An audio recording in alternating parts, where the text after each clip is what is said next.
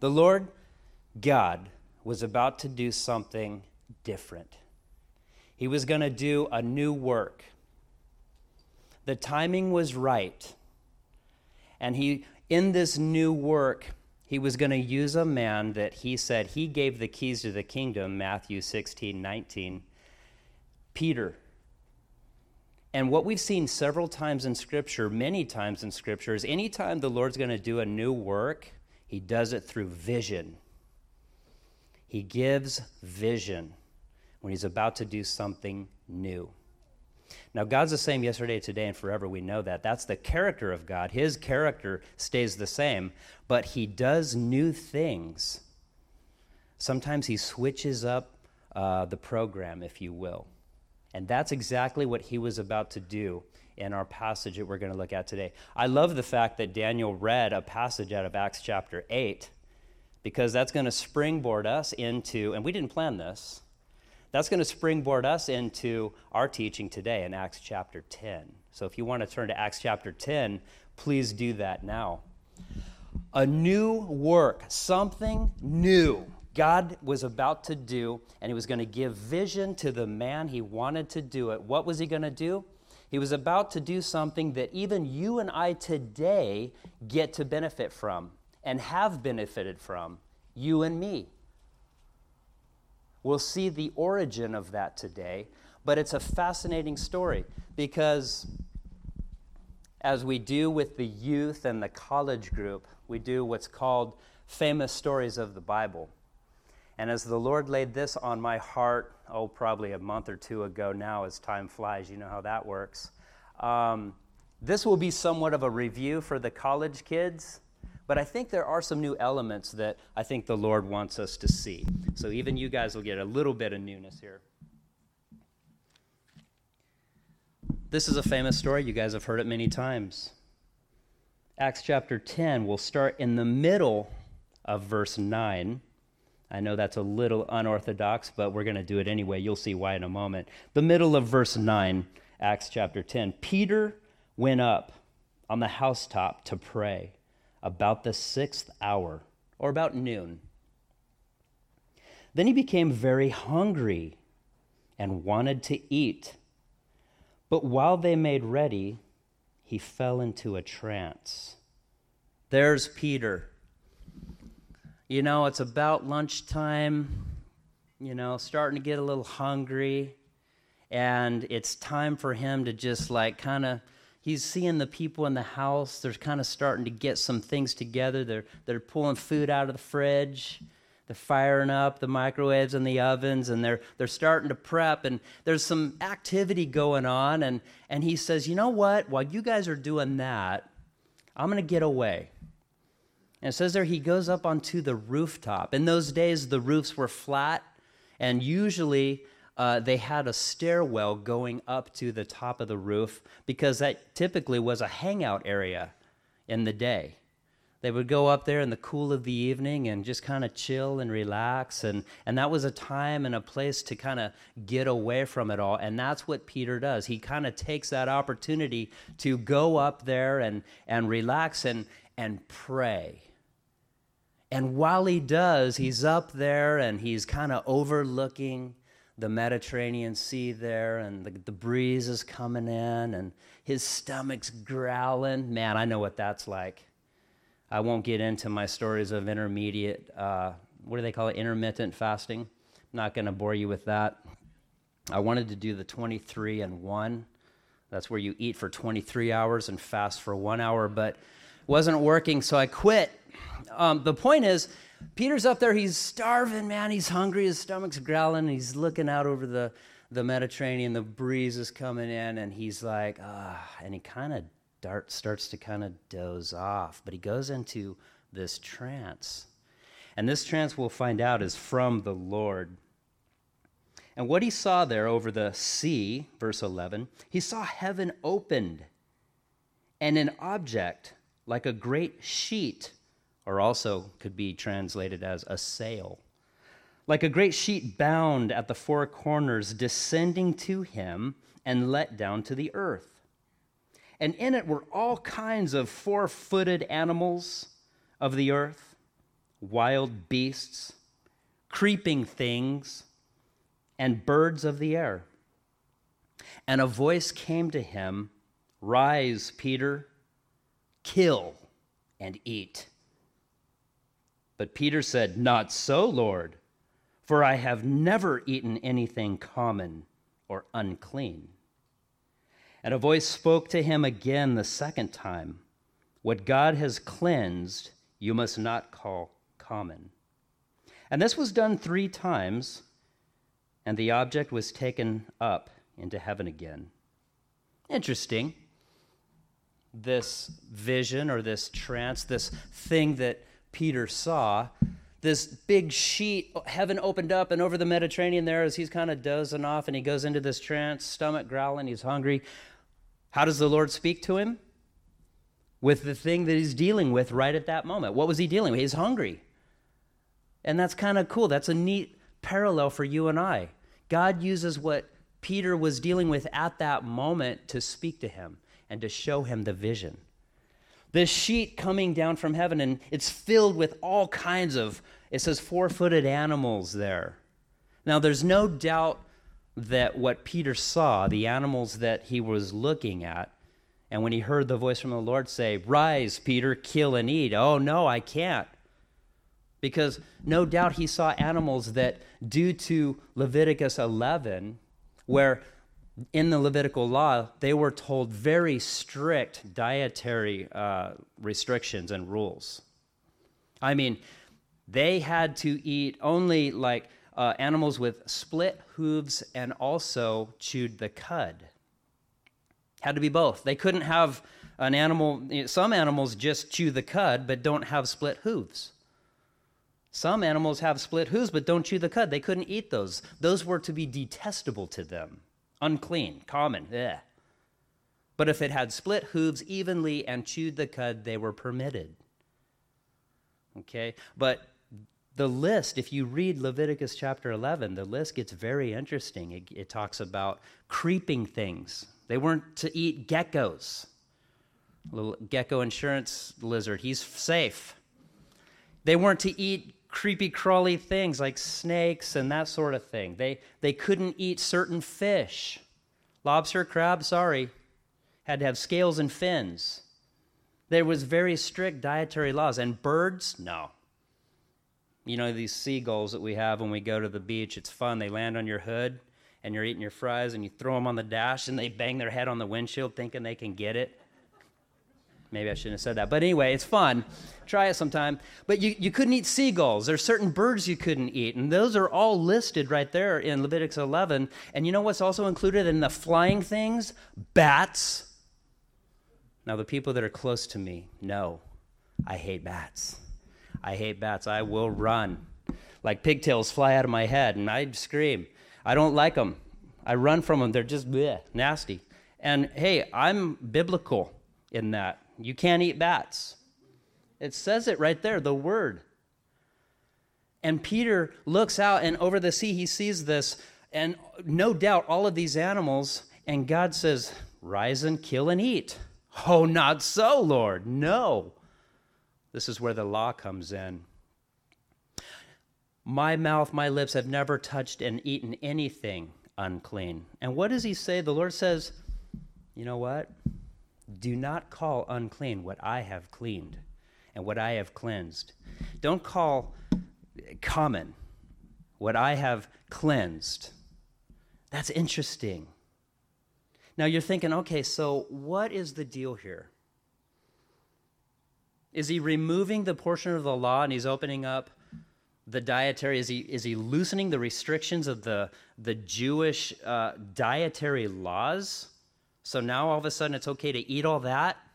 And Peter's even scratching his head. This happened three times. He must have been wondering, what does this mean? So now I can eat lizards? And insects too. It says in Leviticus 11 they could eat uh, th- insects with wings that can fly at the same time. So that's why John the Baptist was able to eat locusts. But if it had wings and just crawled, you can't. These were strict, and they took it very serious. But it goes beyond that. There was a deeper meaning here. And he used what? Food to talk to Peter. He used food in this vision to express to him listen, you're the guy. You're the guy I gave the keys to the kingdom to, and it, the timing is right. It's time for you to see this new work I'm going to do. And you know what? I'm going to use food because that's where you're at right now. That's what you're struggling with right now. Your stomach's growling, you're hungry, you hear them downstairs, probably, you know, the smells of the food's lofting up through the roof, and you're smelling that, you're hungry. And I'm going to use that where you're at right now, that thing you're dealing with, I'm going to use that to give you the vision of the new work that I want to do. How cool is that? Back to our text. This was done three times, verse 17. Now, while Peter wondered within himself what this vision which he had seen meant, behold, the men who had been sent from Cornelius had made their, their inquiry for Simon's house and stood before the gate. Who are these guys? Now, this is what's interesting because when I was studying for this months ago to teach to the college kids, um, you know, famous stories of the Bible. Oh Lord, what should I teach? Oh, oh, I remember that one. Let's let's do something out of the New Testament. Well, that's a famous story. You know, the sheet coming down with the animals. That's cool. And that's where I was thinking about starting. But you know what I realized? You can't.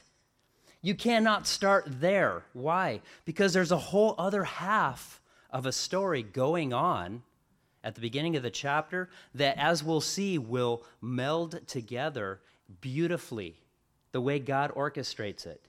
You can't just start with Peter on the roof. And I realized that I'm like, who are these guys? Sent by Cornelius, who's that guy? We're going to go back. We're going to find out. Go back to verse 1 of the chapter. You have to start here. That's what I realized. You have to see this half of the story because God is doing a work. It's brand new, and He's doing something in Peter's life and in his heart and mind right now. And He's also doing something in this man named Cornelius's life. And then what's going to happen is their two paths are going to meet, and a beautiful thing is going to happen. Again, something that we are all recipients of as well, even today. Verse 1 of chapter 10, let's go there. There was a certain man in Caesarea called Cornelius, a centurion of what was called the Italian regiment. A centurion. You guys know about the, the Roman army it was broken into regiments of 6,000 men, which was then further broken down into groups or cohorts of 600 men. And then of those 600 men, those were further broken down into groups of 100. And the groups of 100 men or 100 soldiers were overseen by a man that was called a centurion. Now, a little bit about these guys. These guys were respected, they were intelligent, they were men of discipline, they were men who rose up through the ranks. They could think quick on their feet in stressful situations. These guys were like the master sergeants of the Roman army. Okay, they would be like the, the gunnies of the Marine Corps or the chiefs of the Navy. When I was in the Navy, we had these guys that were fresh out of college and they went to like officer school and and they had their little officer uniform and they, they had if they were ensigns they had these gold single bars on their collar we called them butter bars behind their backs of course and you know they were officers so you had to respect them but you know they were like okay guys i'm in charge and we were all like, okay. You know, it's kind of one of those things where I'm an officer, so you have to give them their respect because of that. But these guys were not, you know, they weren't, they didn't come really through the ranks. But I tell you what, when our chief walked through the door, whoo, when he spoke, it was like E.F. Hutton. We all listened. And it was funny because these ensigns, and, and then, you know, they'd graduate to a silver bar, which was lieutenant junior grade still an ensign really but you know you got to give a little bit more respect and everything so they're officers and some of them were really cool they knew what time it was like hey guys i know I got I went to college, I'm an officer, I get it. And you know, you respect them for that. But the guys that really thought they were something with the butter bars, we kind of knew better. But when the chief came in, it was like, "Ooh, what's up, chief? Hey, I want this done, that, and this, and everything else." And sometimes the ensign would give us orders, and we'd all listen, and we'd go, and we'd look at the chief, and the chief would be like, you know, okay, yeah, so we can do that. Hey, man. You know, it was kind of interesting.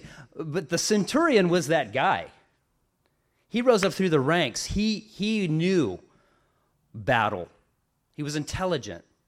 This man knew what was going on. When he walked in the room, the Roman soldiers, whoo, they came too and they listened. He was a devout man, our next verse tells us. Look at that. Verse 2 a devout man and one who feared God. What? A Roman centurion who feared God? Well, the question is which one? The Romans had several gods. But what does it say right here? This man feared God, capital G. Interesting. With all his household. And he gave alms generously to the people and prayed to God always. What is going on here? He feared God, capital G, gave alms, and prayed to God, capital G, continuously. Why would he do that? Could it be that this man wanted his household and his family to know the real, true God because he saw the emptiness in all of the gods that the Roman civilization propped up and made statues of and worshiped. Could it be that he saw the emptiness of that and goes, you know what? No, not buying it. Remember, these men are intelligent. They can think for themselves, they've been trained to. And he's seeing this, and it's like, no, I don't think so. He wants to know the real, true God. And guys, watch what happens. And about the ninth hour, verse 3 of the day, he saw clearly in a vision an angel of God coming in and saying to him, Cornelius. And when he observed him, he was afraid and said, What is it, Lord? So he said to him, Your prayers and your alms have come up for a memorial before God. What? We're going to stop right there. This is so cool. You guys have got to see this. This is amazing. Well, you're telling me that this Roman centurion, not saved, how do I know that? We're going to find out in a moment. He's not a believer. The gospel has not come to him. But could it be that this man who wants his family, wants to know even himself, the one true God, he's doing everything in his power and his limited knowledge to seek the one true God. God, if you are out there and if you see me and if you care for me, I'm seeking you. So what is he doing? He's a devout man, a good man and he's doing what he thinks he needs to do to reach God. You know what the story is, guys? This is a story of a loving God seeking a sinner, a sinner who's seeking God. That's what this story is about. I have been taught my whole life well, God does not hear the prayers of the unbeliever. He only hears the, the sinner's prayer. He does not, God does not hear the prayer of the non believer. Is that true? Where do we get this? I've heard that my whole life. And what I'm reading right here, what does it say? Let's go back. He sees clearly in a vision. An angel says to him, your prayers and your alms have come up for a memorial before God.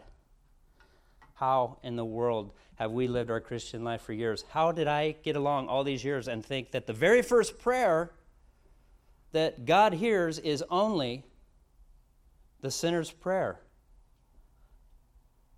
That is cool stuff. Would you agree?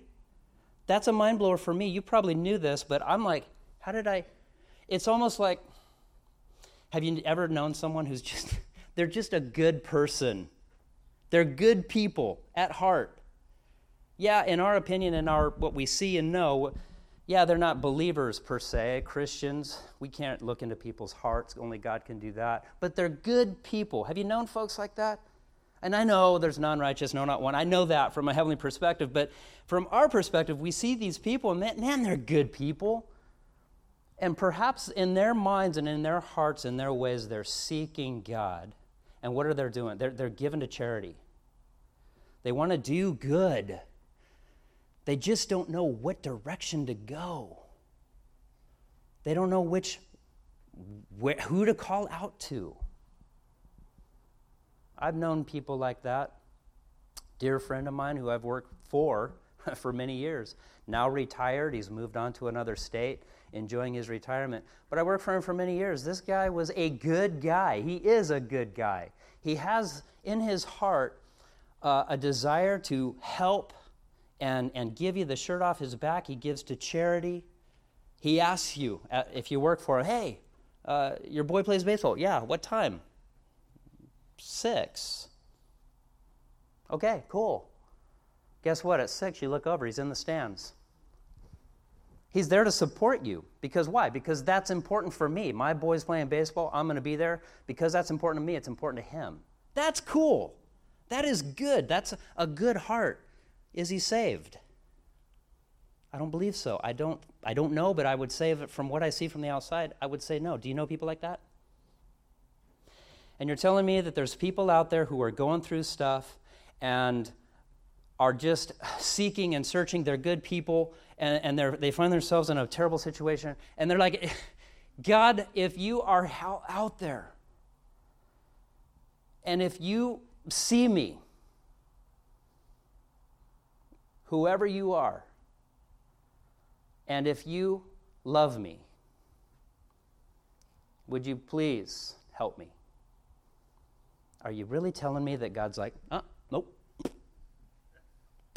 Nope, that wasn't the right one. Sorry.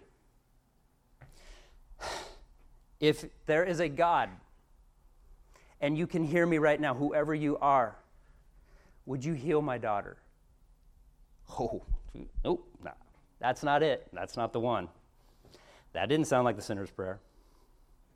Are we believing that? And we don't have to believe that anymore. Why? Because it says right here here's a devout man he sees the emptiness of the gods of his civilization and he's looking around and goes, This is empty. It's wrong. There's got to be something better out there. So I'm going to do what I can to get my family and myself to see the true God. And I, I'll do good things and I pay the alms and I give to charity. And guess what? This was not so he could get his name on a plaque, and it wasn't so he could get a better parking space. This because he truly wanted to do good, and he's seeking and he's praying, it says here, to God. Now, God sees his heart. And God heard all that. He heard all of that. And there's going to be a really awesome thing the Lord's going to do with this as we're moving on. Verse 5. A continuation. The angel comes to him and he says, Hey, your prayers to God have been heard. Your alms and everything you've done, that's come up as a memorial to me. Now, he says, Send, now send men to Joppa and send for Simon, whose surname is Peter.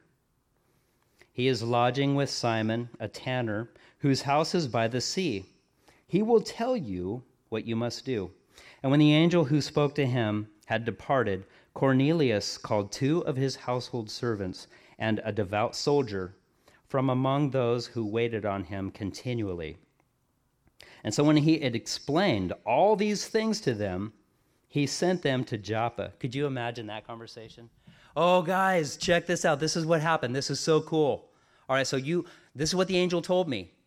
He goes, So you guys have to go to Joppa. I'm sending you three, and you're the three guys I trust the most. You got to go to Joppa, and you're going to go and you're going to get this guy.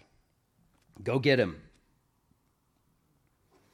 And so when he explained all these things, to them, he sent them to Joppa. Verse 9 The next day, as they went on their journey and drew near the city, Peter went up on the housetop to pray about the sixth hour. And that's where we picked up our story at the beginning. Now, you see what's going on here. Cornelius, a man who's devout, who's seeking the truth, the best way he knows how. There's got to be something out there better, more true. And I don't know exactly how to get there, but I want to. That's my heart's desire. And want, that's my heart's desire for my whole family, my whole household. And so the angel of the Lord shows up. Now, why didn't the angel of the Lord just give him the gospel?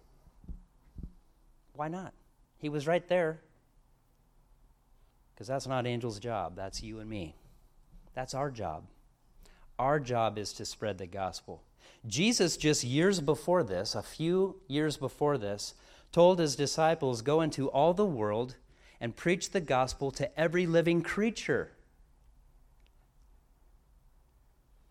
Now, the disciples were like, mm hmm, okay. And by the whole world, you mean the Jewish world, right? They must have been thinking that because guess what?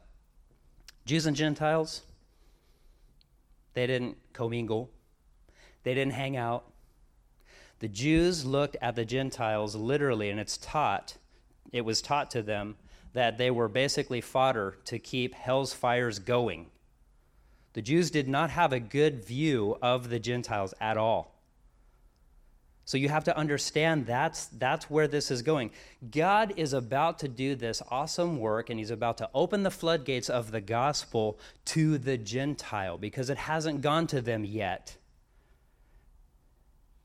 And God is going to do this new work, and He's going to use Peter to do it. So He gives Peter this vision of a new work. And Peter is kind of scratching his head. He sees it three times. It's food, and it's God met him where he's at. And it's like, okay, I don't really know. God, is this is this me, or is this you? Are you? Did you give me this vision, or am I just suffering from something I ate last night that's bad? So Peter is beginning to see a picture, but it's not quite clear yet. Cornelius, on the other hand, he's excited because an angel of the Lord says, Hey, you want answers. The prayers you've been praying and the alms you've been given that's come up to God as a memorial, an angel of the Lord obviously blew him away because he was in, in fear. But the angel told him, Hey, you want answers? God has seen that. And if you want the answers, you got to send for this guy. So go get him. And that's where our story meets right there in verse 9, or excuse me, a little bit lower than that. These men showed up, verse 17, and they made inquiry for Simon's house and stood before the gate. And they called and asked whether Simon, whose surname was Peter, was lodging there. And while Peter thought about the vision, the Spirit said to him, Behold, three men are seeking you. Interesting. This is not necessarily about food, although that's what the Lord used as a tool to get Peter's attention because he's starving, hungry up there on the roof, tummy grumbling. He's been doing the intermittent fasting and it's almost noon. He's about ready to be able to eat. That's what I said in the office. Everybody know what time it is? They're like, Yeah, no, you can eat now. They were sick and tired of hearing it. I'm like, oh, yeah, we're celebrating. Microwaves fire up. And God used that to get to Peter's heart and to his mind, and he's going to use that to show him the vision. But it was an interesting one because he's like, I don't get it, Lord. Is this me or is it you? And that's what always happens when the Lord gives you a vision. If He gives something that's strong on your heart and strong uh, inclination towards something, how do I know it's you, Lord? Is this me, Lord, or is this you? Confirmation. The Lord will give you a word, and if it's from Him truly, He'll confirm it. What happens here? Knock on the door. As soon as He's wrapping up this vision and it goes back up into heaven, and He's sitting there contemplating, there's a knock at the gate. Hey, is, uh, is Peter here? Does Peter stay here? Well, yes, he does. Three men show up, and Peter comes down, and the conversation begins. He's contemplating this. He thought about the vision, and the Spirit, the Spirit of the Lord, what does it say, verse 19? Said to him, Behold, three men are seeking you. More confirmation. Okay, this is of me. So now God, now Peter knows, okay, this is of God. Verse 20, arise therefore, go, uh, go down and go with them, doubting nothing, for I have sent them. Okay, Lord.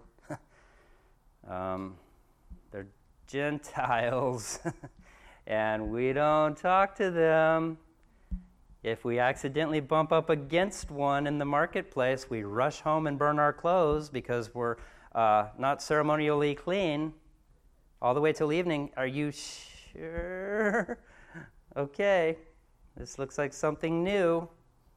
Yes, God was doing something new, amazingly new. Verse 21 Then Peter went down to the men who had been sent to him from Cornelius and said, Yes, I am he who you seek. For what reason have you come? And they said, Cornelius, the centurion, a just man, one who fears God and has a good reputation among all the nation of the Jews, was divinely instructed by a holy angel to summon you to his house and to hear words from you. Then he invited them in. That's huge. We don't do that. Jews inviting Gentiles into their home? No. They don't even want to bump up against them accidentally in the marketplace, let alone have them under their roof. What's he do? Something new. Something new's happening. And Peter is sensing that. He invites them in. He invited them in, verse 23, and lodged them. On the next day, Peter went away with them and some brethren from Joppa and accompanied them. I like this. Peter is like, okay, he's still in this. Uh, that was an interesting vision I saw. What does it mean? Lord, is this you or is it me? Confirmation hits, knock on the door. The Holy Spirit says, There's three guys down there. It's okay. I want you to go with them. Okay. We'll get started tomorrow. So come on in the house. That's weird. And so now go with them. Peter's trying to step out in faith. And as he's doing that, you know what? I better bring some homies. Just in case, because I don't want to get in trouble here. I better bring some homies. And what does he do? He brings some brethren, some witnesses with him. Now, this is going to be cool because these guys are going to see something too. They're going to partake in this new work and they're going to see a new vision as well. It's going to be really cool. But Peter's bringing some homies, he's bringing some bodyguards. This, what am I getting into here? You're asking me to go with you guys, you're Gentiles, not, not just that. One of you is a Roman soldier. Um, you got to love Peter. Peter is that guy, remember? Peter is like me He's not really good at all the spiritual stuff. Remember him in the Garden of Gethsemane? Jesus said, Listen, pray. pray. Pray that you will not fall into temptation. And Jesus went further on and he prayed alone. But then he come back an hour later. What's Peter doing? Out. Peter, wake up. Could you not pray for one hour? You know, he goes up to pray in his quiet place on the roof. He goes up to pray, but what happens? Ah so hungry. You know? And the wind's blowing, and it's like, uh, he's out, but into a trance by the Lord. So he brings some friends with him. Verse 24. And the following day they entered Caesarea. Now Cornelius was waiting for them. Oh, could you imagine the excitement? Pins and needles. Oh gosh, he's there waiting, looking out on the horizon. Where are they? Are they coming? Oh, I want to hear what this guy has to say. And he was waiting for them, and he had called together his relatives and close friends. Is that not neat? He wasn't going to just keep this news for himself. Let's just test the waters, and then, you know, if it's weird, then I can just say, well, thanks. No, no, no. He knew that this was huge in his heart. I would hope so. He just saw an angel of the Lord that almost scared him to death, but it was good news. And he sent, the angel said, Hey, go get this guy. He's got, uh, he's got a message for you. And he's so excited, he gets friends and relatives. This is a Bible study right here. This is a home fellowship that's about to happen. As Peter was coming in, verse 25, Cornelius met him and fell down at his feet and worshiped him. But Peter lifted him up, saying, Stand up. I myself am also a man. And as he talked with him, he went in and found many who had come together. That's cool. Peter walks in. Okay. we got a house full here. All right. I thought I was going to talk to you, but cool. Um, are these guys all staying for the meet? They, okay. All right, so everyone is here. Verse 27 And as he talked with him, oh, we did that. Verse 28 Then he said to them, You know how unlawful it is for a Jewish man to keep company with or go to uh, one of another nation. But watch this, guys. But God has shown me that I should not call any man common or unclean. Wow. That just happened. That just happened. And that was huge. The restraints, the restriction of the law, the wall that was built to separate and create that uh, division where, yeah, we get it because Jesus was a Jew and that's going to all the world. Oh, the Jewish world, cool, we can handle that. Judea, Samaria, and those areas. But boom, bump up against that wall, bump up against that Gentile. Whoops, got to go clean, burn the clothes. No, not them. And what did Jesus say? All living creatures. The angel didn't give the gospel because it wasn't his job, it's ours. And that's what God was showing Peter a new vision I'm doing something new. I'm blowing open these gates and these doors of the gospel, and it's going to everyone. And what I have clean, cleansed, you cannot call unclean. And Peter just admitted right here, you know, I'm on the road, and while I'm coming to you, I'm still kind of like, God, is this, what do we do? I'm with these guys, they're Gentiles. I had them in my house last night and I come to another house, this, everything I'm doing is illegal according to the law I've been raised in. But he admits to Cornelius, but I'm seeing something different. I'm seeing that God is doing a new work. And he admits that to Cornelius. See, this came over a period of time. He didn't get a vision from God, and boom, now he gets it. It took a while. This was huge. He had to process it and ask and seek and lord is this you or is it me and and the lord through the holy spirit hey take a step of faith okay talk to these guys cool okay now go with them okay and now go into their house okay and these are steps of faith but while the journey it makes sense to him that's what you meant, Lord. The sheet that came down with all these unclean things. Now I get it. And now it makes sense. In his time, the Lord revealed it. If it's of God, he'll reveal the vision. If it's of the Lord, he'll reveal it to you through confirmation. The Holy Spirit will do his work. Reading on, verse 29. Therefore, I came without objection. As soon as I was sent for, I asked then, For what reason have you sent for me? Okay, Cornelius, why am I here? Why'd you send for me? 30. So Cornelius begins to tell the story. Listen to his words. We'll do some reading here so we get through. So Cornelius said, Four days ago, I was fasting until this hour. And at the ninth hour I prayed in my house, and behold, a man stood before me in bright clothing and said, Cornelius, your prayer has been heard, and your alms are remembered in the sight of God. Send therefore to Joppa and call Simon, here, whose surname is Peter. He is lodging in the house of Simon, a tanner by the sea. When he comes, he will speak to you. So I sent to you immediately, and you have done well to come. Now, therefore, we're all present before God to hear all the things commanded you by God. So we're all here.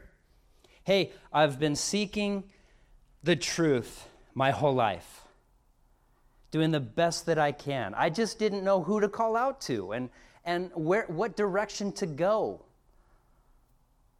But then an angel of the Lord said, Go get this guy. And that was you. And you came, and now you're here, and now we're all here. So, what do you got for us? Exciting. 34. Then Peter opened his mouth and said, In truth, I perceive that God shows no partiality. Oh, that's cool. Those barriers are down. That wall has been crumbled. The gates are open. But in every nation, whoever fears him and works righteousness is accepted by him.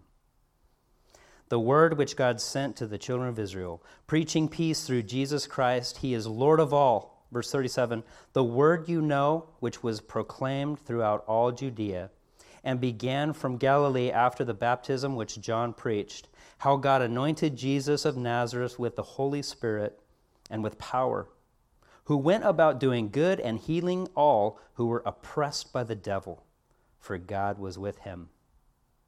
And we are witnesses of all things which he did, both in the land of the Jews and in Jerusalem, whom they killed by hanging on a, on a tree. Verse 40 Him God raised up on the third day and showed him openly, not to all the people, but to witnesses chosen before by God, even to us who ate and drank with him after he rose from the dead.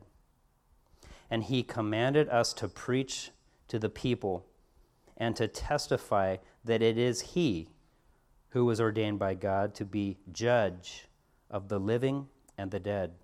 To him, all the prophets witness that through his name, whoever believes in him will receive remission of sins. Peter's preaching the gospel.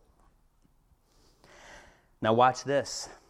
Verse 44 While Peter was still speaking these words, the Holy Spirit fell upon those who heard the word. Cool. The gospel is now for the Gentile. It's been shared to the Gentile. And guess what? When Peter held a seminar on Holy Spirit studies, the Holy Spirit fell? No when the word was spoken. The gospel was being spoken, the word of God was being preached by Peter, and that is when the Holy Spirit fell upon them.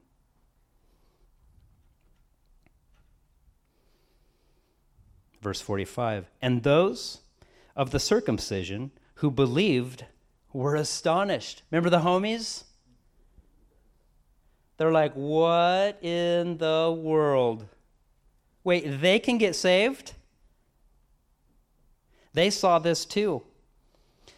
They were astonished, and as many as come with Peter, because the gift of the Holy Spirit had been poured out on the Gentiles also. no way. This does not happen. No way, Lord. And yet they witnessed it, they saw it, and they were blown away. They were astonished. Lord, you're, you're doing something majorly new here.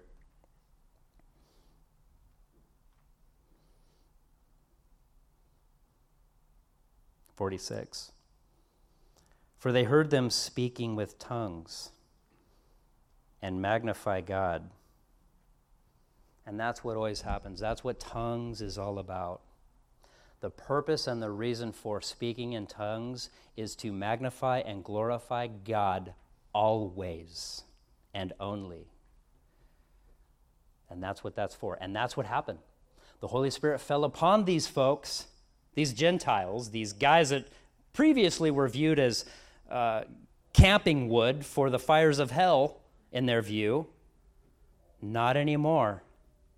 These witnesses, these homies that came with Peter, they saw the same thing. God's doing a work in Peter's heart and and these guys must have been they were along for the ride but they got to witness this whole thing blown away astonished wait gentiles can get this too yes the doors have been flung open and the wall has been crumbled down and they speak in tongues and they glorify god and then peter answered can anyone forbid water that these should not be baptized who have received the Holy Spirit just as we have? And he commanded them, excuse me, to be baptized in the name of the Lord. And then they asked him to stay a few days. Wow. God is doing something new. And I'll tell you something right now this vision or I should say, the vision that Peter saw, this trance that he was in, what he saw was something that at first didn't quite add up, didn't make sense. Okay, Lord, if that's you, let me know.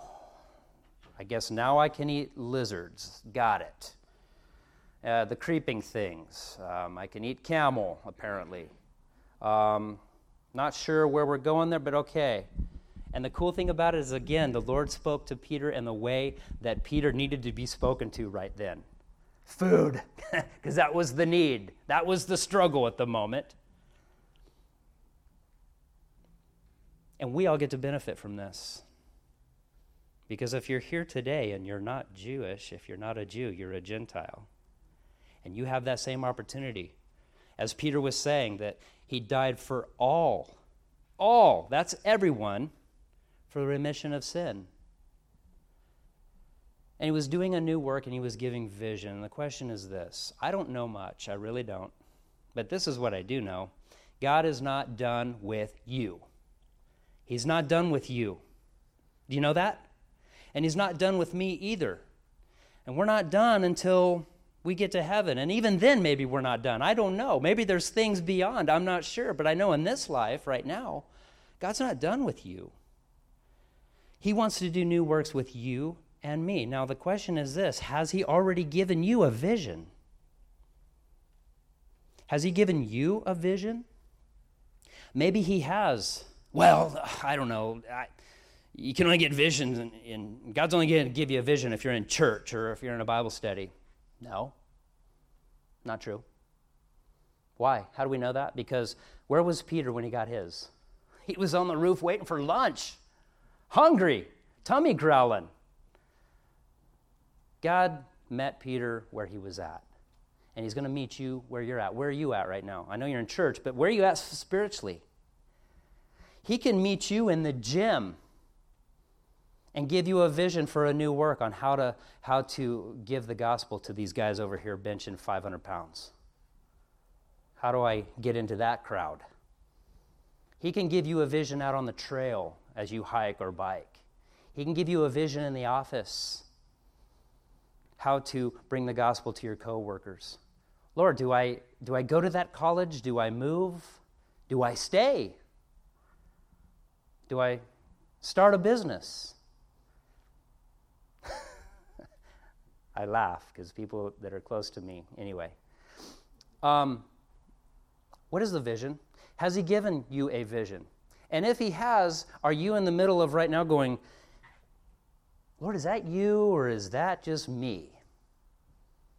Perhaps you're what, struggling with that. You're perplexed, like Peter. Um, I see that, but what does that mean? Now I can, whatever?